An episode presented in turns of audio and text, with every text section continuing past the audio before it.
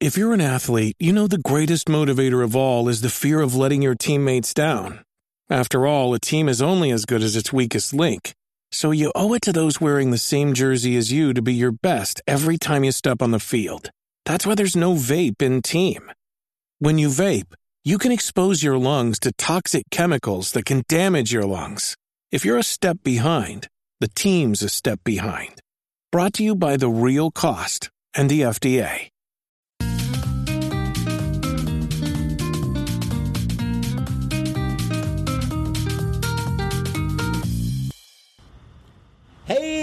Everybody, I'm Tom Vasel. Hey, it's me, Rahdo. Hello.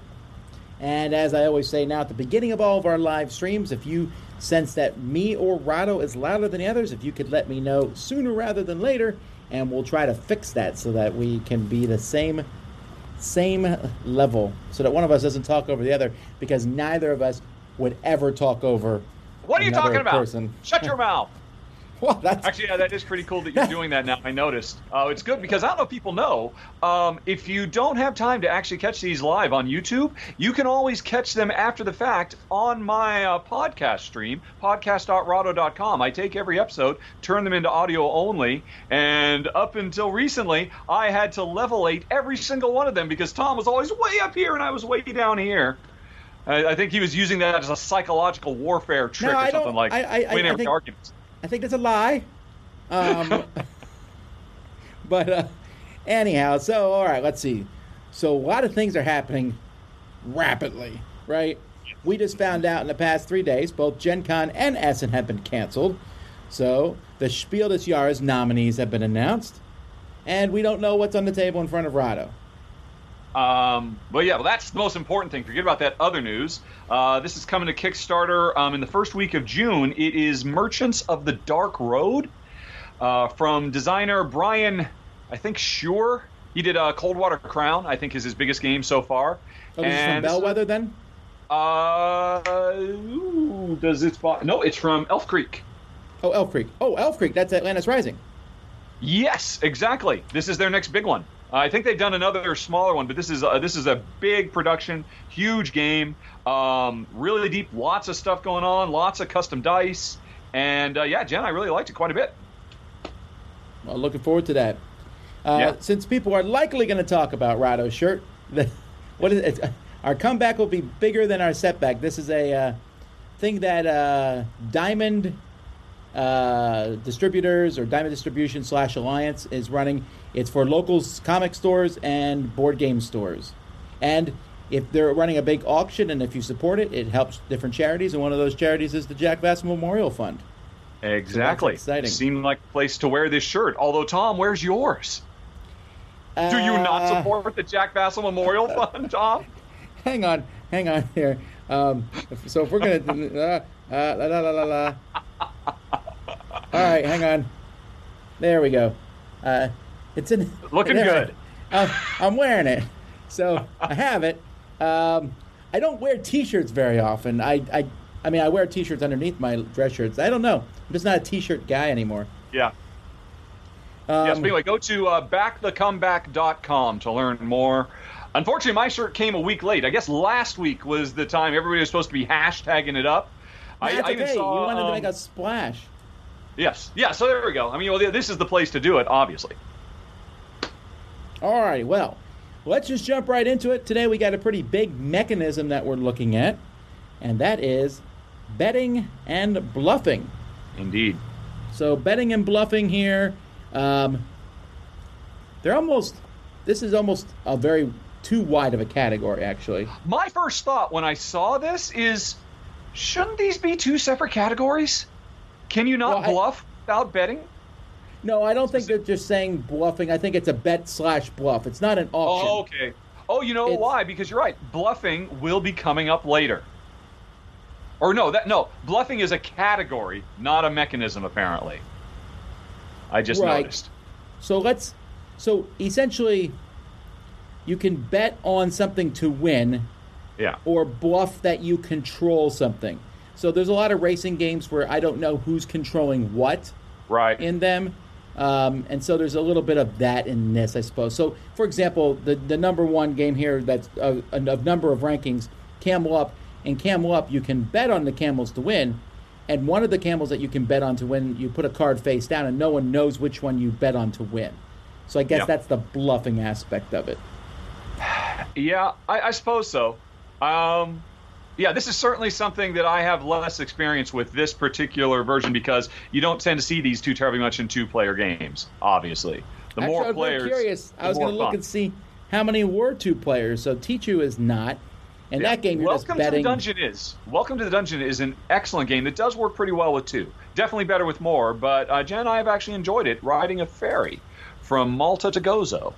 Not that that's of any particular import. And I think that's probably the only one on this first page that I've. No, no, Celestia wasn't bad either. Although again, you play that and you think we should really. I a can't imagine. I've never played Celestia with two. I'm trying to remember if I played Welcome to the Dungeon with two. I know I've played it with three quite a bit. Um, or or the sequel, Welcome Back to the Dungeon. Yeah. What what about Backgammon? You know Why what? Backgammon keeps showing up on these lists. Ah, because backgammon is everything. Apparently, backgammon is everything. If you ever find yourself in Greece, backgammon is uh, effectively a national obsession. Um, and I personally believe it's one of because it's so ingrained in the culture there. It's one of the reasons that uh, Greece is really one of the hotbeds of uh, board gaming or like board game cafes and whatnot in Europe. I was really surprised when I went there many many years ago just how insanely zeitgeist pop culture aware Greece is about modern uh, designer board games. I think it's because everybody grows up playing backgammon. It's an obsession. As an aside. Colossal Arena. Have you ever played that one? Uh, no, that's is that the Reiner Knizia?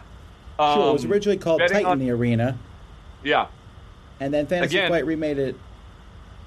yeah. It may be both. a minimum of three players, though. I'm trying to remember. I think so. I think so. Yeah. I mean, that's the case with just most of these. Uh, I mean, you just loot. all the action goes away if there's not at least a third player watching two people going crazy with betting and bluffing.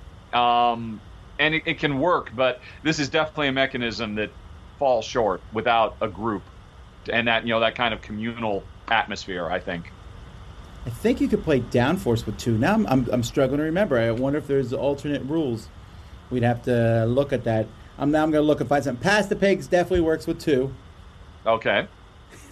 Downforce supports two, it says. But does it right. work well with two is a different question. I guess it could. I you would each control three racing cars. That's an interesting thing to try, I suppose. Hmm. Um, Western Legends that works with two, since you go around and Yeah, do whatever sure. you want. I don't know that I'd want to play that with two because it would feel very open. Like you'd walk Yeah. around and oh, is the other person going to come after me? No, then I guess I'll do whatever I want. Exactly, yeah. There's only so much that sheriff can do by himself. It's a, it's a big old map. Does Haggis work with two? I know it works with three. I don't remember if it works with two. Haggis is a little like Tichu. Yeah. Uh, all right, I'm just gonna. Um, well, for I, those of you who I, I are not, to you. This is definitely more your domain than mine. Although, actually, Haggis is two or three only, and it's best with two, apparently. I don't know that I played it with two. I know I played it with three multiple times, and I liked it Yep. with that. So, all right. Well, there's Cloud Nine. That's what Celestia is based on. More Camel Yep. Up, Long Shot, Bingo, Wits and Wagers, of course. Terra, you could play Terra with two, because with Terra you are. I don't know if you played Terra Fauna or any of these games. No, no, no. They're like a trivia game, and you have to guess where in the world it is. So you could play Oh, that okay. with two people, um, because you get points for being correct or close to correct. So if, let's say, you and I are playing, and you and it, says, "Where are the Great Pyramids?" and you put on Egypt, and I'm like, "Well, he's probably right." It, it's Yeah. not that obvious. They they do. So it's a wits and wagery things. type thing. You can Yes. bet on your assumed knowledge of somebody else. Okay. Uh, Wavelength is a great party game. I guess you're guessing in that. Oh, that's right. In this game, you bet if the other team was correct or not, or Hmm. if they were how close they were to the answer. Horse Fever that might work for two. I'm trying to think. It's a good horse racing game. They're actually the new Unicorn Fever coming out. Hmm I'm trying to help Rahdo. I know it's, uh, dude. I have plenty of games to play. I don't need more. If there's an entire group of games that I can just skip, that's doing me a favor quite frankly. Timeline, okay, timeline definitely works for two players. Timeline is, is, is actually yeah, I, I forget which one. We did play one of them once at somebody's house, and I thought ah, this is really sharp. If I had kids, I would get every copy of this in existence, or every variant of it, I should say. Really neat little game. Alrighty, well, okay, so this is just not your category, but that's no. fine. Betting and bluffing. That gives us more time for top five stuff and questions then. Let's do it.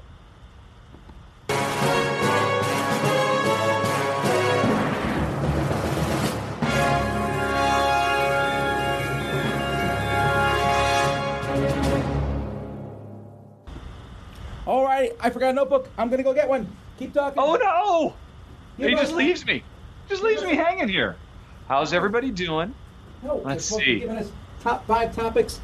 I'm still here. I just had, had a notebook. yes, that's true. Woo. Everybody could start uh, throwing out the topics, and this is uh, on my channel, which means it's not game related. I mean, unless there's a really good one you want to throw in there, I suppose. That could be anything. Maybe one day we'll switch these. You know, just. Um, although I have to say, I think you and I have more fun with the non-gaming ones, but I think that's because we talk about stuff all the time. Yeah, that's yeah, definitely.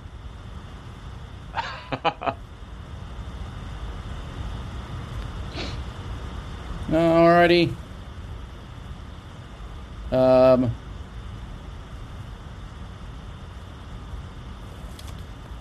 I'm gonna look at these. We already did that one, so I'm not doing that again. yeah, I'm sure we come um, up with the um, exact same list because these are perfect. No, we we uh, we did the Marvel thing. Uh, it was a long time ago. Um,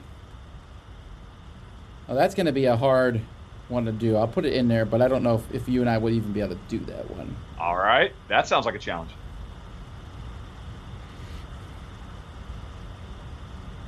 Hmm. We're gonna disagree on that one, but I want to. I'm gonna put on the list just so we can talk about it. All right. All righty.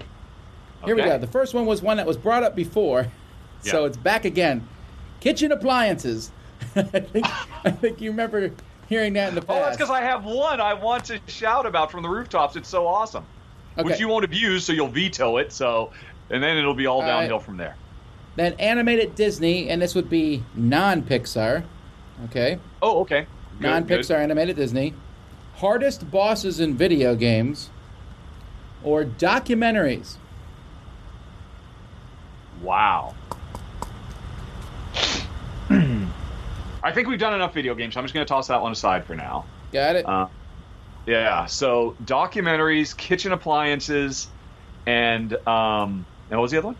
Non-Pixar animated Disney. Non-Pixar animated films. Oh, oh, I do love that. Oh, I love that so much. I, I, I think yeah, I, that that one speaks to me the most. All right, I'm, I'm going to pull up I, a I list. I very much want to talk about that. I'm going to pull up a list of the uh, Disney animated. Right, just so we don't accidentally fall down DreamWorks or you know, and you know, sometimes nowadays it's kind of hard to find the line between Pixar and Disney because it's all CGI all the time. Sure, but so, I, I, there's a list of them here. So once I take away Pixar, so I'm just going to do them in order from 1937. Well, oh, okay. Okay, so real quick, we got Snow White, Pinocchio, Fantasia, The Reluctant You're going to read every single one? There's like dozens. All right. Well, yes, but I'm fast. Dumbo, Bambi, Saludos Amigos, Victory Through Air Power, The Three Caballero, Caballeros, Make Mine Music, Song of the South, Fun and Fancy Free, Melody Time, So Dear to My Heart, The Adventures of Ichabod and Mr. Toad, Cinderella, Alice in Wonderland, Peter Pan, Lady and the Tramp, Sleeping Beauty, 101 Dalmatians, Sword in the Stone, Jungle Book, Aristocats, Robin Hood, The Many Adventures of Winnie the Pooh, The Rescuers, Fox and Hound, Black Cauldron, Great Mouse Detective, Who Framed Roger Rabbit, Oliver and Company, Little Mermaid. Um, apparently, Ducktales, the movie Treasure of the Lost Lamp. Although I thought that might oh, be straight to go video. Deep if you have all the directed DVD ones. Oh my! The Rescuers, Down Under, Beauty and the Beast, Aladdin. Um, I, the Nightmare Before Christmas, although I would argue that that's more stop motion than uh, animated. It, it, it is still a form of animation. The Lion King, a Goofy movie, Pocahontas, Uh, now I'm skipping the other ones that are 3D. Hunchback of Notre Dame, Hercules, Mulan, uh, Tarzan, Fantasia 2000, the Tigger movie, Emperor's New Groove, Atlantis Lost Empire, we're almost done. Return to Neverland. S- well, Spirited Away does not count. That was not Disney. That's that No, Disney yeah, brought that's- that. That's okay. Treasure Planet. Um, Brother Bear. Home on the Range, I think, was the last one that wasn't 3D, and I'm assuming we're not counting the 3D stuff because Fair then enough. is. Okay, cool, cool, cool. Yeah, yeah. Uh, then we get into a whole bunch of 3D and stuff. animated. And we're also going to ignore all these millions of uh, straight to DVD. Sure. We'll assume they had to be in the theater. two and and and Aladdin three, Return of Jafar or whatever. Yeah, skipping all those. All right, I have Unless straight. you really feel strongly about Return of Jafar.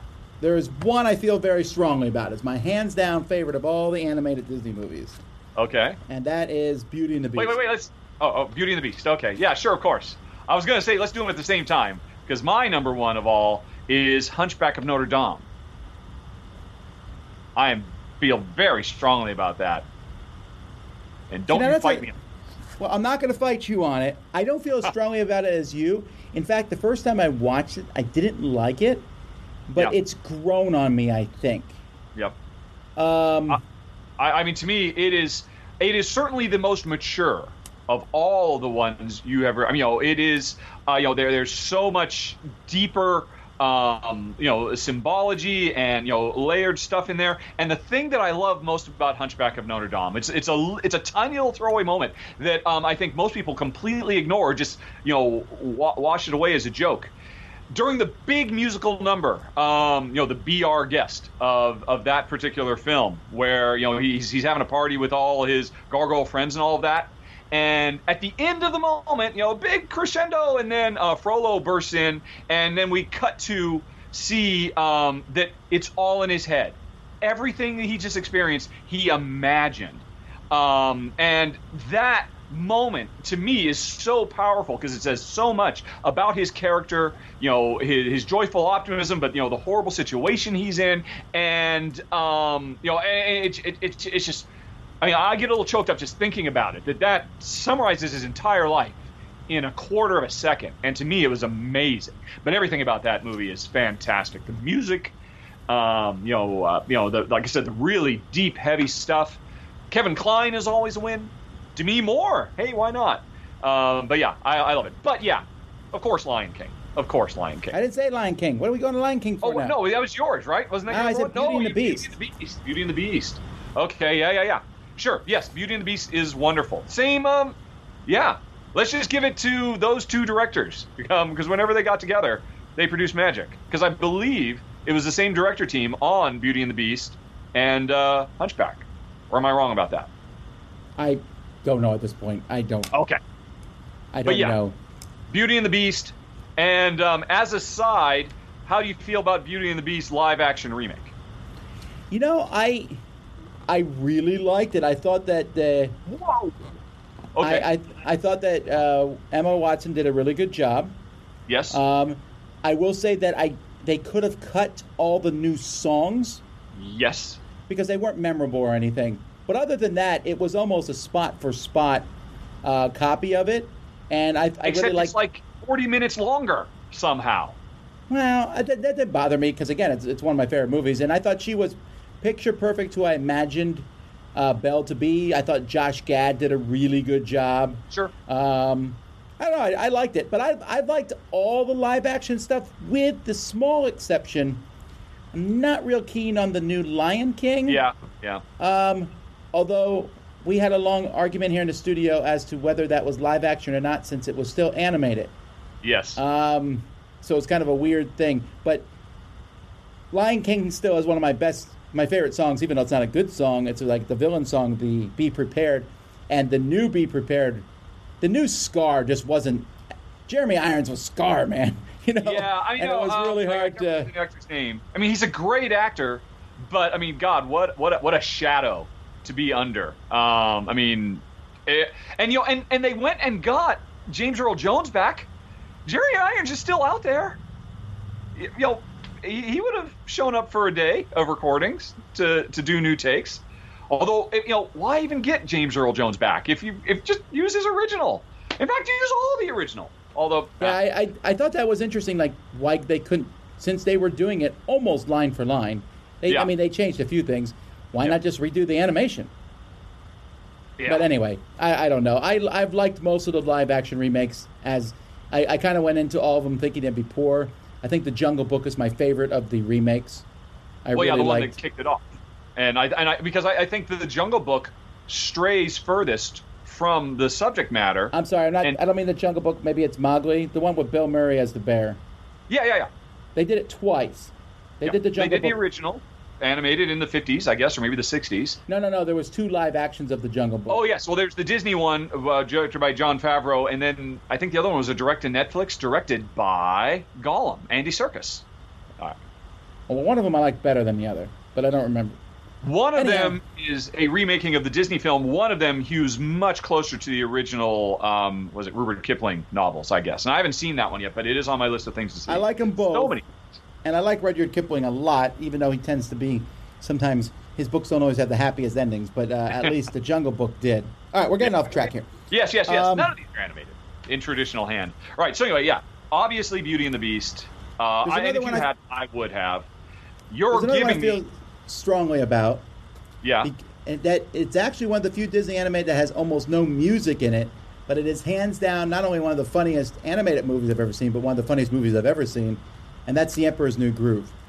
That is an excellent movie. That one it is really good. Kronk, I believe. Kronk is, is a standout character. I just and it yeah. has a scary bad guy, but at the same time, she's hilarious. She's like the only the only bad guy I can think of that made me laugh as much as her would be Hades from mm-hmm. Hercules. Mm-hmm. Yeah, but James Woods. Yeah, that whole like, why do we even have this lever? You know, it was just such a good, and the comedy was just on point. I, you know what? Um, let's let's table that one for now. But I could definitely, all right, because we're, we're stuck to five, and that one is yeah. really good. I really do love it. You know, it's such an insane explosion of color. You know, it was like one of their last. Hey, look, we, you know, it, it kind of harkens back to their 50s, 60s stuff. Um, you know, it, it, it played a lot. With, you know, but it wasn't trying to be hyper real. And you're right, it's just laugh out loud funny. Um, the last great thing David Spade has done as well, as an aside. Um, yeah, but well, that, uh, that or mean, Joe Dirt, but yes. yes. I mean, well, we, we can't avoid it forever. We do have to talk about Lion King. I mean, uh, Lion don't we King is a. Show down if it doesn't go on the list. I mean, well, that's the problem though. There's so many classic Academy ones. Awards. I mean, it's well, yeah. The winner just got nominated. I think it just got matter nominated. if it got win or nominated. I mean, yeah. I'm not putting that on for that reason. It see, it's kind of weird because if I'm classifying the movies according to how much I enjoyed them or according to how much I like the music. If it's music, Lion King's top two, right? Because the Lion and, King music and the is other one amazing. would have to be Little Mermaid, right?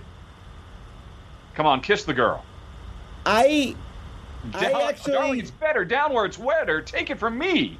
Up on the shore, they slave all day. Uh, or, yeah, anyway, I could do Here's the whole my thing. problem with Little Mermaid. Yeah. I'm not sure I like the message of Little Mermaid. It's it is true. Yes. Little Mermaid um, says, it, it, "Don't listen to Dad. He don't know nothing. Yep. Go meet some stranger." you know. Yep. And uh, I've never been a fan of that movie for that reason. Uh, yes, I do like the the music of it. Yeah. Um, I and of course I like the music of Beauty and the Beast. Um, uh, yeah, it'll definitely be interesting to see. I, I, imagine a live action, or no, I think there is a live action Mermaid, Little Mermaid coming, right? So it'll definitely see there is. I think it got delayed along with everything else. Uh, yeah. That one, yeah, I remember there was there was a lot of talk about it when they announced it. There was the Mulan is coming too, although that one is not a musical for sure. No, and I gotta say, of all of them, I mean, from the trailers, that one looks spectacular. That one looked so good from the trailers. I was tempted to go see it in the theaters, and I never see anything in the theaters. My and kids were not thrilled about that one because huh? they wanted to my kids were not excited about that one because they liked the dragon and they didn't see the dragon in the trailer. Yeah. Yep. That's true. Uh, it'd be hard to say goodbye to Mushu. Speaking of which, Mulan is probably going to make my list of recommendations uh, because again, I, I, like the central messaging. I like everything about that movie. I love the music, although I think it one doesn't. You know, maybe the music isn't quite as memorable there, but I, I still really love. Um, yeah, I'll make The a man problem with the music in that one is, yeah, I'll make a man out of you. Is I remember that song, and I cannot remember any other song from it. I'm sure there's something. Yep. Um, yeah, I don't know that I'm going to agree on Mulan. I already gave you a Hunchback. Um, yeah, I'll, write it and here. you know, if, if you're going to give me one, that's the one I need. I needed the Hunchback. So let's go back in time and take a look at the older ones. Yeah, let's not Um, uh, be all cult of the new, shall we? Let's. Uh, Of the older ones, I'm a big fan of. Well, it's not that old. I guess it's from 1970. The Aristocats. I've always Oh. been a fan of the jazz in that. I, I'm a, I, I like that jazz. Um, yeah. I also Doesn't like, the Aristocats have a lot of really like borderline? I, I was, isn't that the one with the Siamese cats? Or no, that's Dalmatians, isn't it? No, you're you're thinking Lady and the Tramp. Oh, I'm thinking of Lady and the Tramp. Yeah, Yeah, they're um, yeah certain. I like Lady and the Tramp fine, that, some of these Then- movies, like Lady and the Tramp and um, Fox and the Hound, they're they're good, but they could have also been like an animated short and not a full Yeah. movie. Yeah, Um, that's a good point. Jungle Book's also really good. I mean, I was going to say uh, my wife would uh, would kick me out of the house if I didn't at least make an impassioned speech on behalf of the original Jungle Book. I think I even heard her three rooms away. I mean, uh, her Jungle Book sense is tingling. She loves that. Although for her, it was because her father took it to her on her birthday when she was a little girl, and she has such incredibly fond memories of that moment. It's like a real formative moment for her. But the music in that one, I mean, Baloo, you know, Bare Necessities, and uh, I Want to Be Like You, and I mean, I, I, all the characters are fantastic. Honestly, you know, putting aside Jen's love of it, if you want to talk about that period of Disney, I, I would have to give that one tops for you know their whole. Uh, You know okay, what? we're done with the super classics, and we haven't quite gotten to Little Mermaid and Mouse Detective for the modern stuff. I think that's their their finest work. It's I'm just, with you. That that's it's it's really good. Um, I mean, honestly, Disney's just been nailing it for years anyway. So any of Yep. these we pick. What's your thoughts on Fantasia? Um, I, I liked it. I you know, but uh, it's, I, I I think it was a great, bold, experimental thing. If you uh, brought uh, if you brought any of these movies and you say, hey, let's sit down and watch them, I'll be honest, it wouldn't be one I'd want to watch. I I appreciate it intellectually, but it doesn't really speak to me. I'm shallow. No, no, no, no, no. That's fine. I, as a kid, I didn't like it because I was like, "Where's the words?" Yeah. Um, and also, the one sequence scared me as a kid. I remember that distinctly, being afraid of the Hall of the Mountain King Oh yeah, yeah, yeah. sequence. It was just scary as all get out. Yep. Uh, man, these are tough. I, again, that the period of the '90s, they were they were just on point. I think Oh yeah, that yeah, yeah. I Disney. mean, d- is there any reason to debate Aladdin? uh, the fact that we have five. That's why.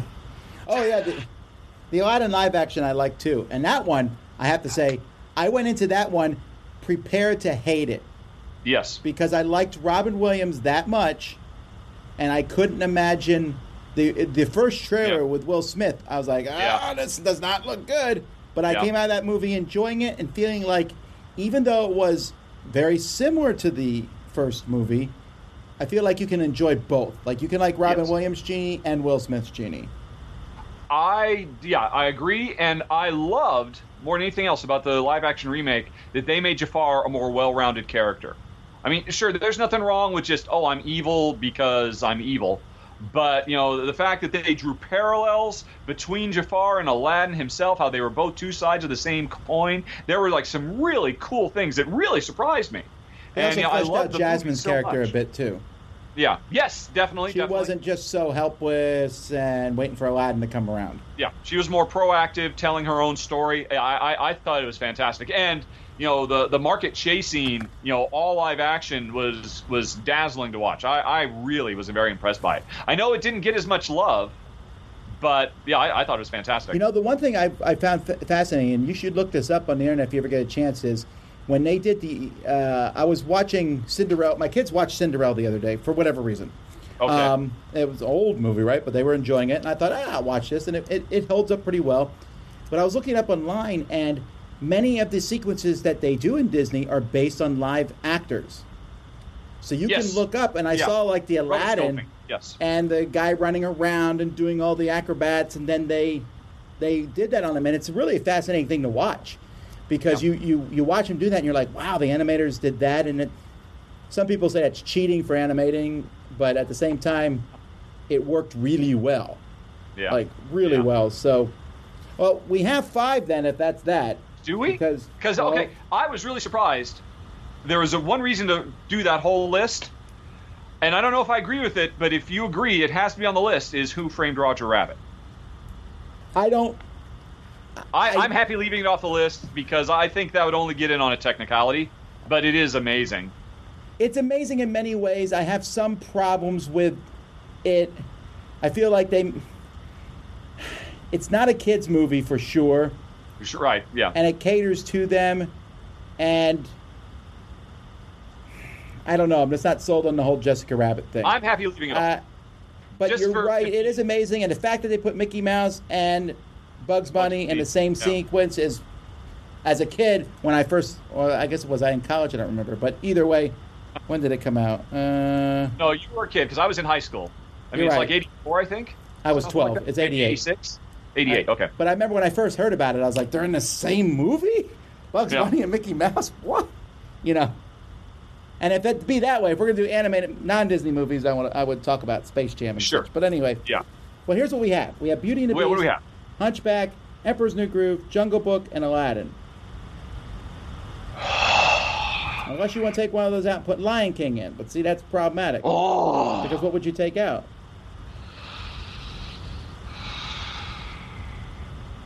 If you, if I had, I would, I would rather watch Emperor's New Groove than Lion King right now. If All I had to, done then. Easy enough. all right, all right. That's why- insane. Okay, don't don't yell at us later. The internet is burning right now. I am sure. We, didn't say anything bad about any of these movies. They're all great. They they're all winners. Okay, let's go to questions.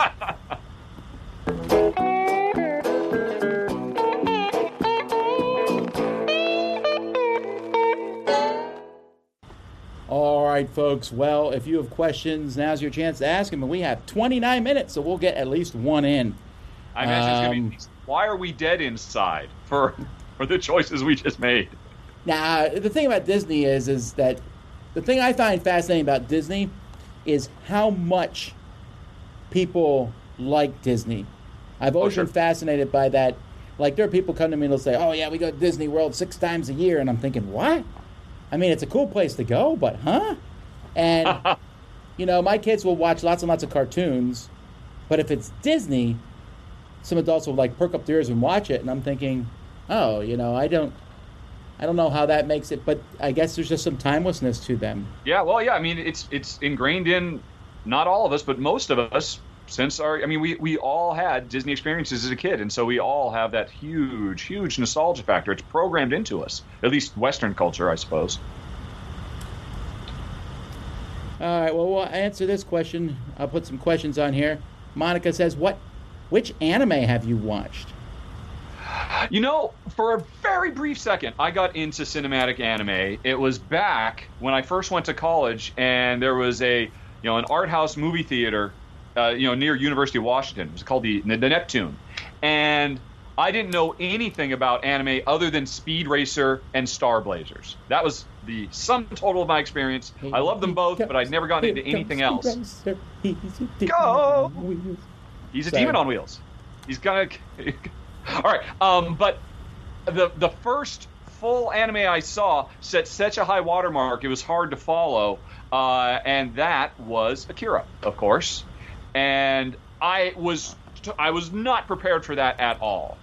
Uh, you know, just the concept of animated of an animated feature film that was so grim and so electric and so mature and uh, you know and, and, and just so kinetic blew me away. And then the second one, I, I was like, I'm going to watch every anime film from now on forever.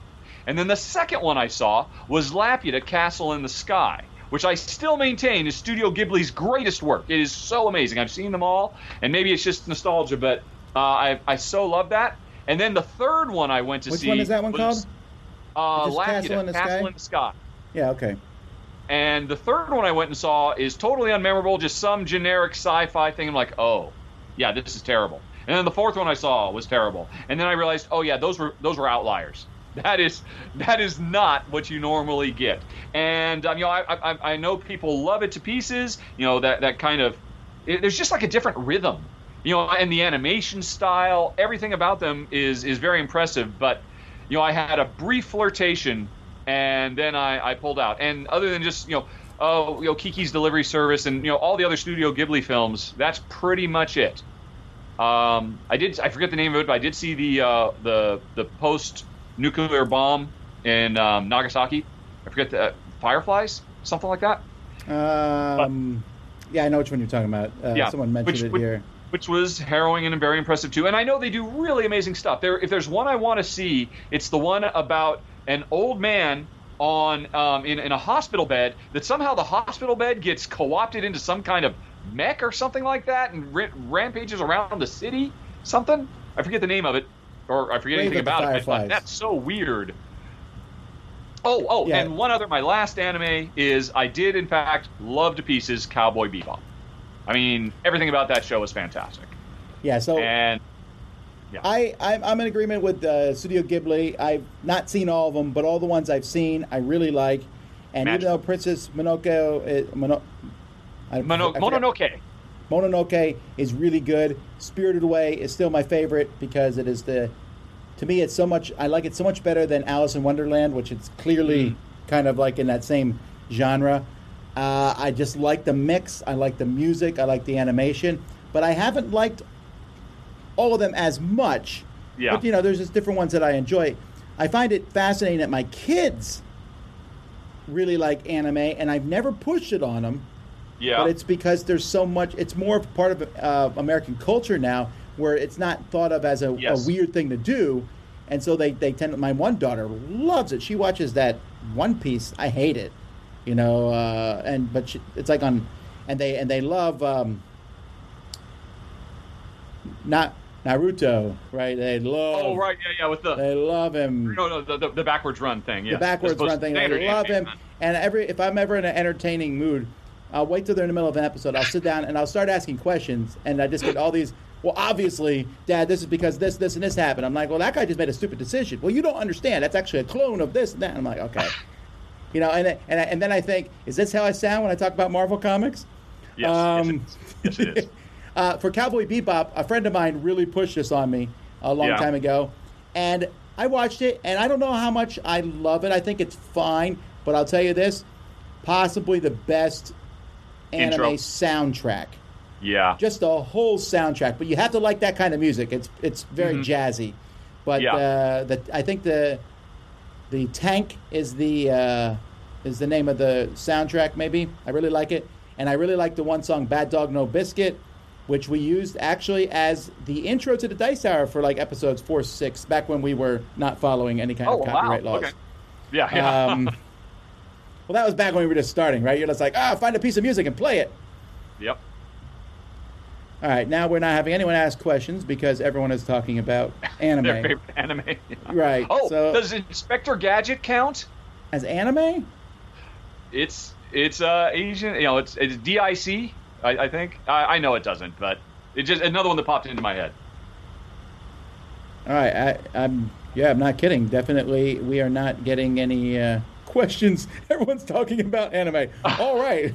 Well, that's one time where the one question took over all the questions that were asked. Um, yep. Yep.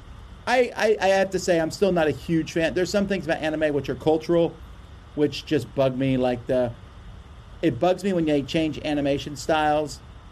So like you have this very realistic looking animation, and then the person will cry or throw a fit, and they change Oh, into a little some of the chibi big person, eyes, the- and they're like, ah! and my kids Yeah. are like, that's just how it is, and I'm like, well, oh, okay, you know, that's. I, I wonder what the cultural elements of our more Western animation get grates on you know Japanese viewers. I wonder if there's an equivalent. is on the other side. interesting. That is Yeah. interesting. I would like to. Yeah, because I mean, we uh, can't identify any just blatantly cultural tropes because they're just in, ingrained in us. But I wonder. Ooh, we got a good question here. What's your favorite All right. Single worker placement spot in any game? Ah! like a specific spot to place a worker. okay. That's a good question. I That's think. a fun question. Jeez. I'm going to list a Uh, few off that I know I like. Like in Feast for Odin, there's one that lets you upgrade multiple tiles multiple times. I really like that specific spot. Okay. Uh, in Caverna or Agricola, I like where you can both add a field and plant. For some reason, that combo always makes me happy. And uh, Oh, sure, sure. the one that gives me more workers always makes me happy. I Yeah, go the- here and get another worker. Doesn't matter Yeah. where, what game that's in. Yeah. The I, we call in Agricola we call it the midwife, which I don't understand why it isn't given a name because thematically that makes sense. It's a midwife. Oh, we have gotten the midwife's uh, services, so our child it's a bit dark. Our child will actually live, and um, Yeah, that is dark. Thanks. Uh, Yeah. It's called Family Growth in um, in Yes. in Caverna. Now I'm going to stick with uh, off the top of my head the Feast for Odin one that because you can upgrade these tiles that you place in your in your polyomino grid, and you can only put blue tiles next to each other. So you, the more tiles you have that are blue are better. And there's the one space that lets you upgrade multiple tiles multiple times. It costs a lot of workers, but it really can help you fill that grid in. I think my inclination is to go with uh, Lorenzo El Magnifico. The uh, spaces that when you turn when you put a worker there, it activates all your cards. You know, so it's really all about the cards, but it's hey, I built this engine, I got all these cards, they're going to work well together, and go. That's a good. I'm I'm thinking about switching to that one because I do like, and there's two different ones, right? There's two different yes, lines of cards. because there's two different rows of things you've built up. It's super satisfying to do it. Yeah, Um, yeah, Lorenzo also does it because the number on the die tells you how well all the things will run. Of course, if you build Yep. one, and then let's say your highest thing's a five, and then the five die comes out, and you're like, yes, this will Yep. happen. I mean, I put my die on that, and I feel like I'm behind the wheel of the car, turning the key to start the ignition, and then and there they go. And I, I, you know, so that's the first one that pops into my head. There's a lot of things, and I think that's why I like worker placement games so much because some of the spaces you go on are just so satisfying to see how they work out. I like that a Yeah. lot. You know, the reason worker placement. Oh, speak. I got one other one. I love uh, Lords of Waterdeep. Is it is it the uh, the the not the pub? It's the it's the docks. That notion that okay, well I'll go here, and now everybody's done, and I can go wherever I want, provided it's still available. So you Provided just have one it's still two. available. Yeah. That's Yeah, yeah. actually been done in a few games, and every time that's there, it's such a tempting thing to do. You go get, sometimes it's a small reward, and you just get to go after everybody else. I, I, I like that concept.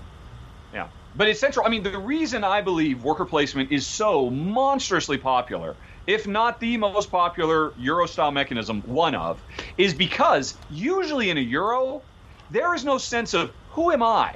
Because you're always some abstracted, disembodied administrator moving things around. But in a worker placement game, okay, I, maybe I don't know who I am, but I know who this is. And this is, you know, and it, it gives you a real concrete person and an idea.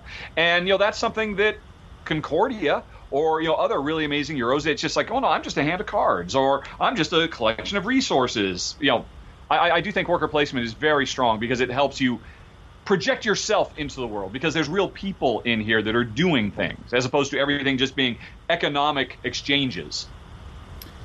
Well, it took us 43 minutes to get to it, but we've been asked, what do we think about the Spiel des Jahres nominees?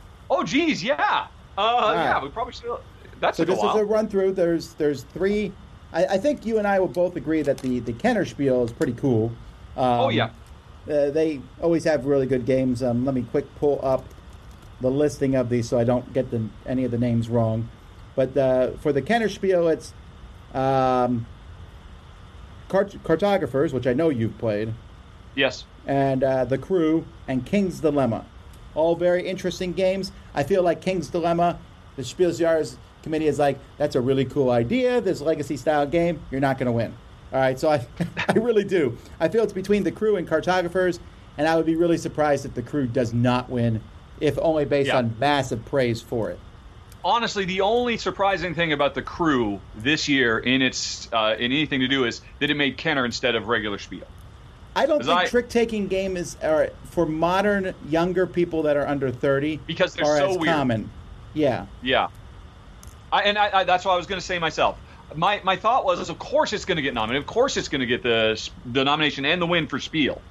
And as soon as I saw Kenner, my first thought was, of course, because I remember the first time I played the crew was with a group of people who were very knowledgeable and comfortable with trick taking games, and I felt like a complete idiot uh, that I could not make a smart or informed move because everybody else just intuitively understood what was going on. And I'm like, well, maybe I'll play this. I don't know. Please don't hurt me.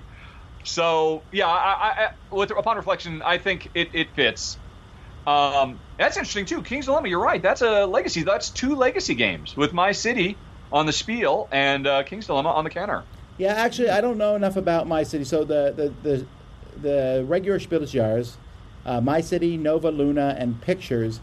My City is a polyomino game from Dr. Rainer Knizia, and it Yes. is a legacy game, but I don't know how Hey, by the legacy way- it is.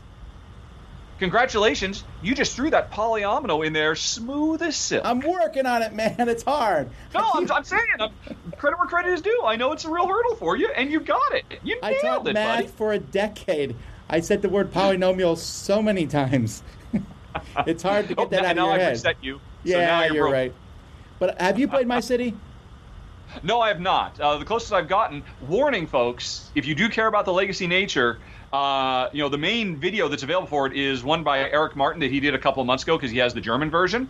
Um, and he spoils everything. He pretty much just tells you everything. Sure, he just said, oh, by the way, in, in the fifth game, this will turn on. And then at the end of the game, you'll have this thing you can play as well. And he keeps saying, and it doesn't matter because there's no such thing as spoilers. It's just a game. And I'm like, geez, okay. Sure, but some, really some legacy games are more video. So spoilery than spoiler others. on that. I'm, I'm curious, like, Yeah. some games just Yep. add a few mechanisms and things like that. I'm curious, like, if this is pandemic, you know, because in pandemic, I would be really upset if you spoiled some of the stuff for me. Yeah, I don't. think it, it's not that. The reality is, from having seen his video, I have to admit it was um, my number one most anticipated game of the year back in January when I did my top Oh, 25 okay. most anticipated. So I was super excited about it because I love Legacy and I love Knizia, and I thought this would be really interesting.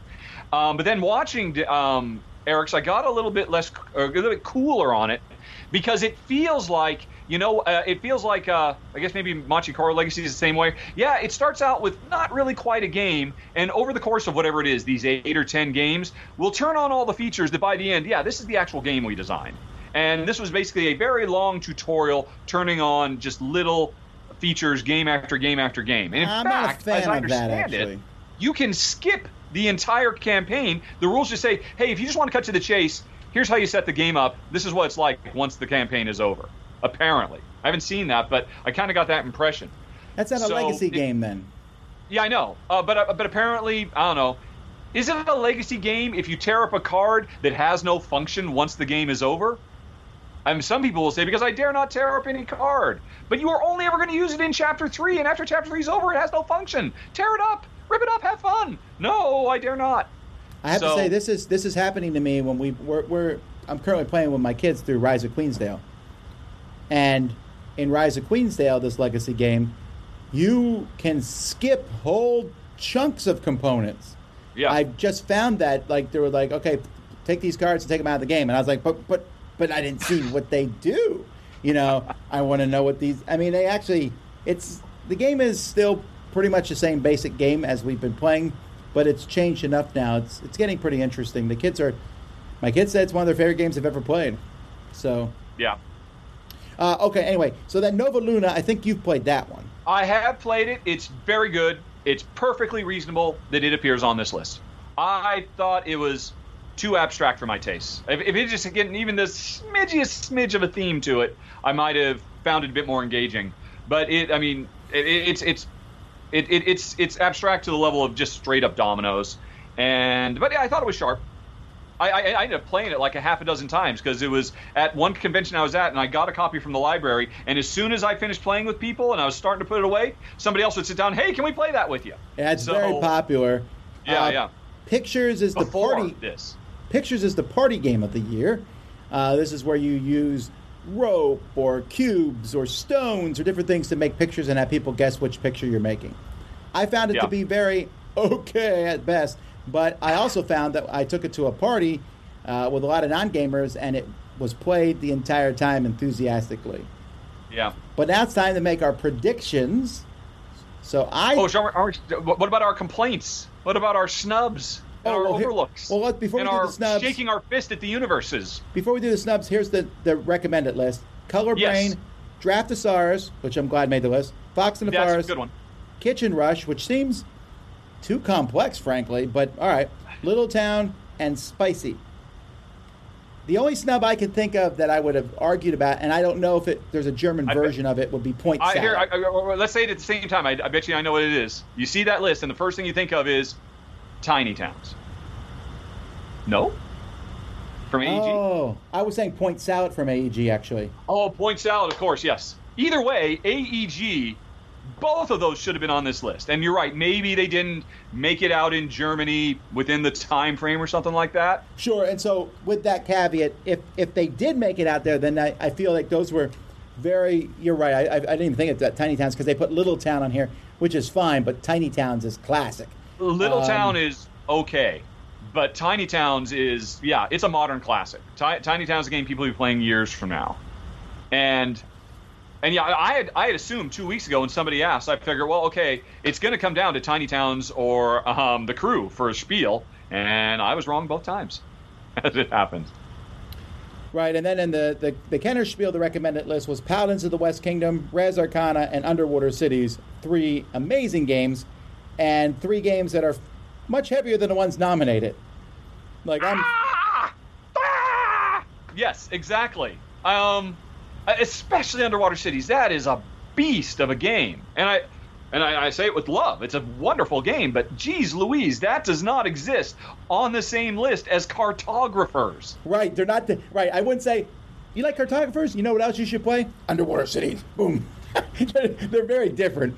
Um, and even Paladins of the West Kingdom, even though it's a very straightforward game, if you're going to play it at any kind of level of doing Yeah. well, it there's a lot going on in it. Now, Res Arcana, I won't say it's lighter. I mean, it is lighter than those two games. Res Arcana would be the one I would say I would have put that on the list over. I- As much as I like King's Dilemma, Yes. I wish Res Arcana had gotten it. Yes, Um, I just- agree 100%. Res Arcana uh, is, I mean, I, honestly, and this is blasphemy for you, but I think it's Tom Lehmann's masterpiece. I, I put it over Race for the Galaxy. That's in terms fine. I'm not. of- I mean, I wouldn't fight to the death over that. I think it's really, really good. I mean, I think also would like to you're see us fight to the death as it happens. and no one would enjoy it more than Tom. All right. So, what's your He predictions here? Which ones do you think will win? Uh, uh, odds-on favorite, the crew with cartographers is a maybe, maybe. Um, you know, I agree. And for other, I, I'll have to go with Nova Luna. It is super sharp, very fun. It's basically patchwork uh, crossed with habitats. That's a very good combination. The tile laying of habitats, the uh, tile drafting of patchwork. It is from Uwe Rosenberg and uh, Korn van Murrel. I'm sorry, Korn, I don't know how to say your name. And I, I would have no, I, I, I wouldn't do a spit take over that coming at all.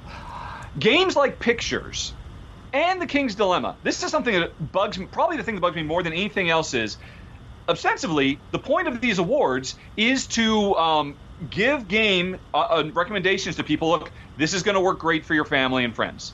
And anytime they uh, nominate a game that only supports three or more, or only supports two, always strikes me as a miss. Because I think any game with their thing of look, we're trying to increase the the bandwidth of this hobby. They should always be inclusive enough to uh, support two to four. I think, and every time, you know, a, a pictures or a King's Dilemma comes out, and that's saying, well, to heck with you, gigantic portion of potential gamers out there, i.e., couples gamers. Maybe we're not for you after all. Always drives me nuts. Uh, especially when such amazing things get left on the sideline that work great at all player counts. Well, if I had, one- if I could change one thing about them, I would insist that these games work with broader player counts across the board, or they don't get nominated. I guess I don't mind that. I don't mind if they're, particularly if it's a party game. So last year was. Yeah, you um, play a party game. How does that convert you into a potential? How does that make you go out and say, Um, I mean, it, it, it, playing Sure, a party but- game doesn't teach you anything that you didn't already know because you know that charades exists. Oh, it's just a different version of Sure, charades. but I don't know that I the, the point of these is to point people to other games. It's just to give you the best family game that came out. There's no like real clear mission statement, so we'll never know. yeah. Yes, exactly. Um, but last year we had just one win.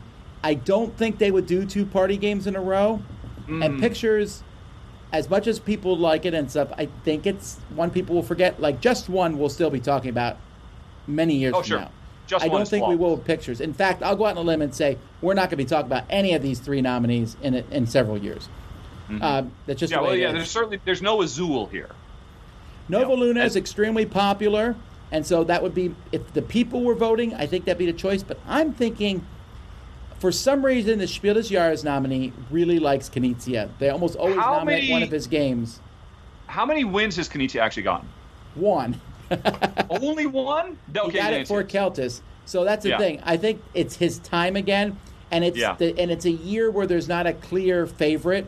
So Yeah, that makes sense. There wouldn't be as much backlash. And again, I don't know that the Spiel des Jahres committee is all political and all that stuff, but I'm just going by what they like. Yeah. Um, so I'm going to say my city and the crew, but psh, I wouldn't be surprised if any of the three won for Spiel des Jahres. While I would be surprised if Cartographers won. However, at the same time, man, Thunderworks, he'd be over the moon. That'd be so cool oh, for that yeah, yeah, yeah. that I'm small not little saying it doesn't company. it. It's a fantastic. It's it's one of the best roll. I mean, we've had so many roll and rights over the last couple of years, but it stands head and shoulders. I mean, it is at the top of the heap, definitely for that genre, with good reason. Um, if we go back to gripes, I would say aside from the AEG, which I didn't even think about point salad, but you're right. Oh my gosh, what an oversight! Um, the other big one for me would be Miyabi from Haba, not getting a nod for the Kennerspiel. When you know, I mean, that's Haba, you know, really getting out of their comfort zone. What I mean, maybe it's just Michael Kiesling has won too many awards recently, so he can't have anymore. I don't know. What game's is this? Uh, Miyabi. It, it, you, know, you know how for the last few years, starting with uh, the adventure game um, Yeah, from Kramer. Kiesling? Yeah, Adventureland. Um, Oh, how Adventureland. every year they put out one or two family weight instead of only kid weight games. Miyabi was their new one for last year. It was from Michael Kiesling, and it's one of the best tile laying games ever. Okay, I have not played that that one there. unfortunately, so I, I, I don't I don't know off the top of my head. So yeah, Yeah. that's an interesting thing. And and again, folks, I want to be really clear here. uh, At least for me, Rahdo can be picky as he wants, but I don't. you know, these are I think these are talking points, and I think we can talk about them. I'm not saying Yeah. that.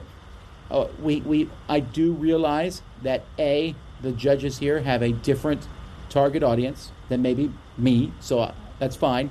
Sure. And also, it's from Germany, so there's so cultural differences and things there too. These might not be my picks, and also they have a really weird time of window. It's like Yeah. I, I don't even know what it is exactly. The games could have been published a week ago. In fact, my city's not even out in English yet, but that doesn't matter because this is a German award. But it's still fun to talk about these. Um, yeah. It's just an opportunity to think about the year. And me complaining about something not being here is just me celebrating a really great game that I think also deserves. So yeah, I, I, I, I don't begrudge them. I mean, no matter what they chose, they will get a fair bit of ire because they didn't choose something else. So there's no winning. Except, yeah, I, I love you as you said. Well, if you like cartographers, you'll love underwater cities. That that's a tough one to reconcile. No matter Well, how that's you. because they have the two levels, right? There's only two awards, and over the years, they both have seemingly come down. Although, again, if Underwater Cities is in the recommended list, then they've definitely brought that complexity level up again. Yep. So we'll have to wait and see. Um, Mm-hmm. Just stay tuned. The Dice Tower Awards will be announced. uh, Oh yeah, first week of? July. Right? Well, the uh, Well- the nominees have been announced, but the the award Oh, right, hasn't yes. been announced. Yeah. We haven't voted on them yet, that I know of. So All right. I know we haven't because Well, I I look talked forward to arguing about that. Yeah, well, uh, I already, I always every year I privately pick the ones I think the the committee will pick and see if I'm right. This year I have a better chance than normal. Alrighty, well, we're about to shut down here, folks. Uh, but before we do, Rahdo, just once again, people want to know what's on the table in front of you. Oh, this was Merchants of the Dark Road coming to Kickstarter um, in the first week of June, coming to my channel at the same time. Very sharp. Here's the cool thing about it, Tom. It's a rondel game. But you don't just move one, two, or three. You've got dice on this very cool wagon wheel um, that tell you how far you can move. And when you land in a spot, you can choose two different areas. So it's a rondel that introduces a lot of constraints with um, randomness, but still at the same time gives you a lot of flexibility and freedom. And it's super thematic and it's gorgeous with tons of art from, I think it's Andrew Bosley. And uh, yeah, I like it. From the designer of Coldwater Crown. Alrighty, folks. Well, if you, I don't think we mentioned this at the beginning, but if you're wondering who I am, I'm Tom Vasel. You can find me more on my channel at the Dice Tower. Rahdo, what's coming up from you that people can look forward to? Uh, um, the our comeback, backourcomeback.com. Go and do that. Alrighty, and oh yeah, don't forget we just announced an online convention that everyone's going to be invited to. More information. I told Rahdo he has to come and play games with people at some point. This is what I hear. Until next time, I'm Tom Vasel. I'm Rahdo. We'll see y'all next time. Bye.